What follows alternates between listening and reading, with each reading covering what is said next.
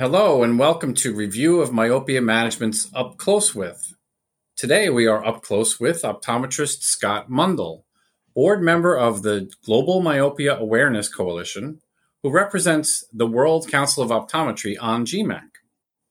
Earlier this year, the WCO passed a resolution for a myopia management standard of care, and more recently this month, the WCO released a new, easy to use, multilingual online resource that will allow eye care professionals from anywhere in the world access to the information they need to implement that standard of care to treat or manage a patient's myopia progression. Dr. Mundle is going to provide us with all the details about the myopia management standard of care and the recently released online resource. Welcome, Dr. Mundle. Good day. Thanks for having me. Thank you very much for being here. So let's begin with a little background about you. Would you share some information about yourself and what your role is with the World Council of Optometry and the Global Myopia Awareness Coalition? Certainly, I would be pleased to. Um, yes, my name is Scott Mundle. I am a practicing optometrist in Winnipeg, Manitoba, Canada. For those that don't know where Winnipeg is, it is pretty much at the longitudinal center of Canada. 60 miles north of the US Canada border, and we share the same Red River that flows through Fargo and Grand Forks, North Dakota. I am currently the immediate past president of the World Council of Optometry. I also held the position of president for my provincial and my national associations. Along with what it does representing uh, and promoting optometry globally, WCO is the host of the Global Myopia Awareness Coalition, and I'm happy to be our representative to it. Um, GMAC was formed in early 2019 and is composed of leading ophthalmic companies and eye health associations that agree on a clear need for greater public awareness about childhood myopia. We want to help change the behaviors of parents and encourage them to do the same with their children. We hope to make parents of myopic children more receptive to recommendations from their eye care practitioners and to increase the time children spend outdoors and decrease the time they spend on screens. And we seek to influence policy at the national and global level to make clinical and health promotion activities possible. All right, excellent, Dr. Mundle. Thank you very much for that background. Now, regarding the World Council of Optometry's Standard of Care resolution, what led to its creation and why has this resolution been released now? Excellent question. Um, CooperVision is a great partner for the World Council of Optometry, and they helped create this document. They and the entire vision care sector has realized this oncoming epidemic of myopia is a real concern and needs to be addressed. For example, the population affected by myopia is, ex- is expected to increase from approximately 2 billion people in 2010 to nearly 5 billion people, which will be about half the global population in 2050, with nearly 10% of that having high myopia. In 2015, the World Health Organization declared that, quote, myopia and high myopia are increasing globally at an alarming rate, with significant increases in the risks for vision impairment from pathologic conditions associated with high myopia, unquote. Eye care professionals agree that without early identification and intervention for myopia, a child is at risk for developing long term vision and eye health problems. With increasing prevalence of myopia, regardless of magnitude, there are associated increases in the lifetime risk of further visual impairment resulting from eye diseases such as cataract, retinal detachment, myopic maculopathy, glaucoma, and optic neuropathy. Historically, the profession of optometry has traditionally addressed uncorrected refractive errors and specifically myopia by simply correcting them with spectacles or contact lenses. We now have a significant amount of research which has identified a number of interventions, including behavioral, optical, pharmacological, or some combination of therapies to potentially control myopic progression. Applying methods to reduce myopia progression should be, but was not until now, the current standard of care amongst optometrists. WCO recognized that the established lack of an of of a standard of care in myopia management is a disservice to the optometric profession, our patients, and public health. This was the impetus for the standard of care resolution, whereby simply correcting refractive error is no longer sufficient and myopia management should not be optional, but rather be an obligation of all optometrists. This new online resource, which was jointly developed by the WCO and CooperVision, is very exciting because it provides the tools that eye care practitioners need to implement the standard of care that the WCO encourages when treating patients with myopia. The evidence based standard of care is comprised of three main components uh, mitigation, measurement, and management. Mitigation means optometrists educating and counseling patients and their children during early and regular eye exams on lifestyle, dietary, and other factors to prevent or delay the onset of myopia. Measurement means optometrists evaluating the status of a patient during regular comprehensive vision and eye health exams, including axial length if possible, and management means optometrists addressing patients' needs of today by correcting myopia while also providing evidence based interventions, including contact lenses, spectacles, and or pharmaceuticals that slow the progression of myopia for improved quality of life and better eye health today and into the future. This resolution also advises optometrists to incorporate standard of care for myopia management within their practice that shifts not only from correcting vision, but includes public education and early and frequent discussion with parents that explains what myopia is, lifestyle factors that may impact myopia, the increased risk to long term ocular health that myopia brings, and the available approaches that can be used to manage myopia and slow its progression. Now, speaking specifically to the online resource for optometrists, as WCO and CooperVision have jointly developed an easy to use online resource that provides multilingual assets and approaches that will enable eye care professionals, regardless of geographic location, to apply a standard of care to manage the condition.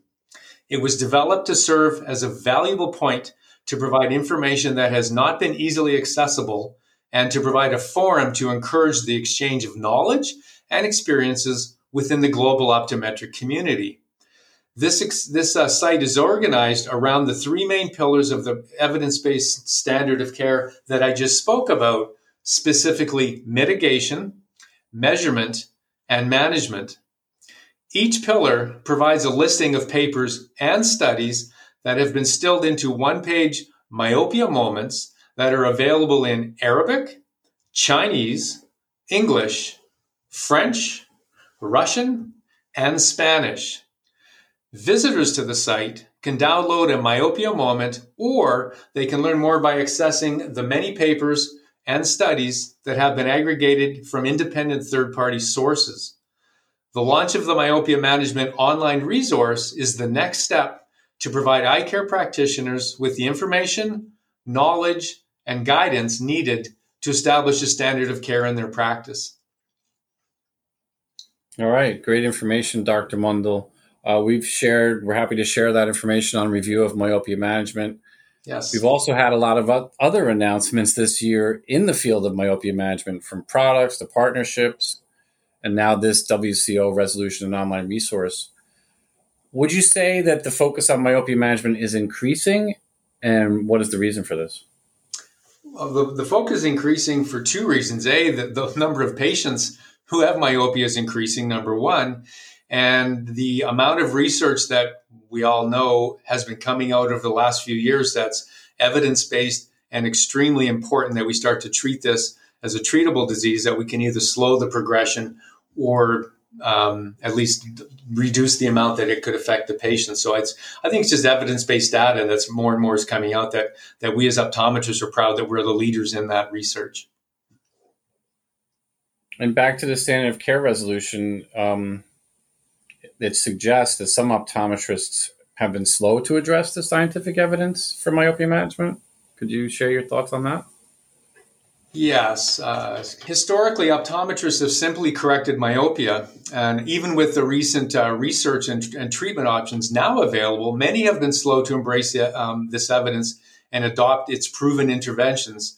Um, that is why it's critically important for the global optometry community, specifically WCO, to embrace an evidence based standard of care that regularly and consistently applies these proven interventions to stem myopia progression.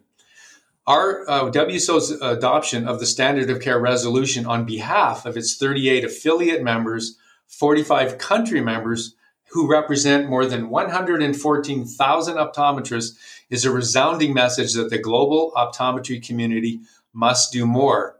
It's now incumbent upon our country members to make fighting this global pandemic their top priority, and that starts with embracing the standard of care.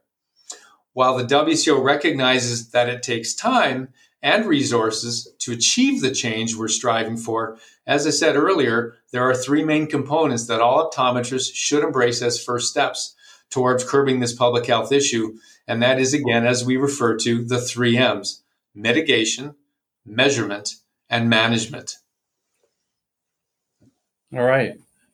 How might this WCO standard of care resolution help to address or reduce the burden on healthcare expenditure and uh, population eye health in the longer term? And could adopting this resolution help to change perceptions of optometry among the public? Yeah, it's, a, it's a, exactly. As I said earlier, high myopia leads to other ocular health issues such as cataracts, glaucoma, and retinal other retinal diseases and detachment, all of which are expensive to treat. Practicing myopia management means that we are helping reduce the risk that these children will become high myopes who experience other costly and detrimental eye health issues in their future. I'm confident that my global colleagues will embrace this research, its recommendations, this new standard of care, and apply it to patient care. As a result, optometry will continue to be a leader, innovator, and an important player in the provision of primary vision care around the world. What challenges or barriers remain for the adoption of myopia management as a standard, and what is needed globally in other countries, in this country, in order to address barriers to myopia management, such as cost, for example? So, bringing myopia management into practice requires a fundamental change in our approach to patient care. Some of the barriers that you just referred to uh, include low awareness of myopia and myopia management among parents. Studies show uh, parents believe they know what myopia is, but few are able to correctly identify it, even as short sightedness or nearsightedness, and that parents deem eye exams as less of a priority than visits to their primary care doctor or their dentist. The lack of recognition and delay in comprehensive examinations leads to a greater risk for high myopia and its health consequences. Other barriers, or another barrier, is the perceived cost of myopia management treatment options. Not all families can afford the out of pocket expense. The key here is making sure we educate parents in a way that they can clearly see the value of myopia management treatment option will give their child. Think of this as an insurance policy. You pay up front so that the costs or consequences are hopefully less in the future. And historically, uh, optometrists have often been their own worst enemy as uh, they assume often that parents or patients can't or don't want to pay what's the best treatment for themselves or their family, especially when it comes to children. My position in my practice has always been if this patient was your family member, would you recommend the best level of care or something that is substandard? Surely you would recommend and offer the best level of care to your patients and your family. So don't assume your patients aren't willing to accept the cost of the best care. Personally, I think that that is doing a disservice to your patients to not what off, offer what is in their best interest. The last thing you want to hear is a patient finding out that there were other options available that you didn't suggest and asking you why weren't they offered. Yes, absolutely. And those that goes back to something you mentioned before where we now have myopia management abilities and uh, whereas before we treated myopia more traditionally just with correction. Absolutely. So in, in the resolution, it suggests myopia management should not be optional, but an obligation. So how would that look like in practice? Yeah, it's tough. So whether you get into regulatory um, issues or not, um, I think that what's important is that if if it's recognized as a standard of care and you don't provide that standard of care, that there there may be a concern In some places, litigation. Some patients certainly, you would lose patients. But I always look at it going again, what's in your patient's best interest? So if you're not providing the best level of care, or in some cases, we sh- we need to remember that some optometrists globally can't offer this level of care. So the obligation is still to refer to the, the next appropriate person or another area where optometry is better uh, legislated or regulated. So I, mean, I hate to speak in, in, legalistic terms, but it's no different than any other level of care, uh, not diagnosing something correctly, not providing the best uh, evidence-based data. So I'm hoping that that our, our colleagues uh, around the world realize that that this is the new standard that we should all adhere to. Yes, and, and the work is being done by the World Council of Optometry to make that happen. That's great. One final question, Dr. Mundle. Are there any other efforts, or what's ne- what are the next steps for this standard of care, for the online resource? Uh, anything the World Council of Optometry is doing to pursue its work to combat myopia worldwide? Excellent. Yes, there are. Um, so beyond the microsite, and certainly to find out this information, go to our website, which is worldcouncilofoptometry.info, and then just go to the links that are on the site. But we currently have an article planned with four experienced myopia eye care professionals from around the world, where we talked to them about their experiences of implementing myopia management in their practice and what their recommendations are to get started and we're also working on an event at the beginning of 2022, also focusing on various practical aspects of myopia management. So this will be a continual ongoing thing as new data comes out and as new resources and uh, aspects come out on behalf of uh, our members and the global community. Excellent. Looking forward to it. Very good, Dr. Mundle. Excellent information. Thank you. Thank you so much for your time, John. I really appreciated this and thank you for your interest. All right. And thank you also to the World Council of Optometry for its resolution on a standard of care for myopia and for providing the tools necessary to implement it on a worldwide basis. And finally, thank you for listening to Review of Myopia Management's Up Close with optometrist Scott Mundle. Thanks, and we'll see you next time.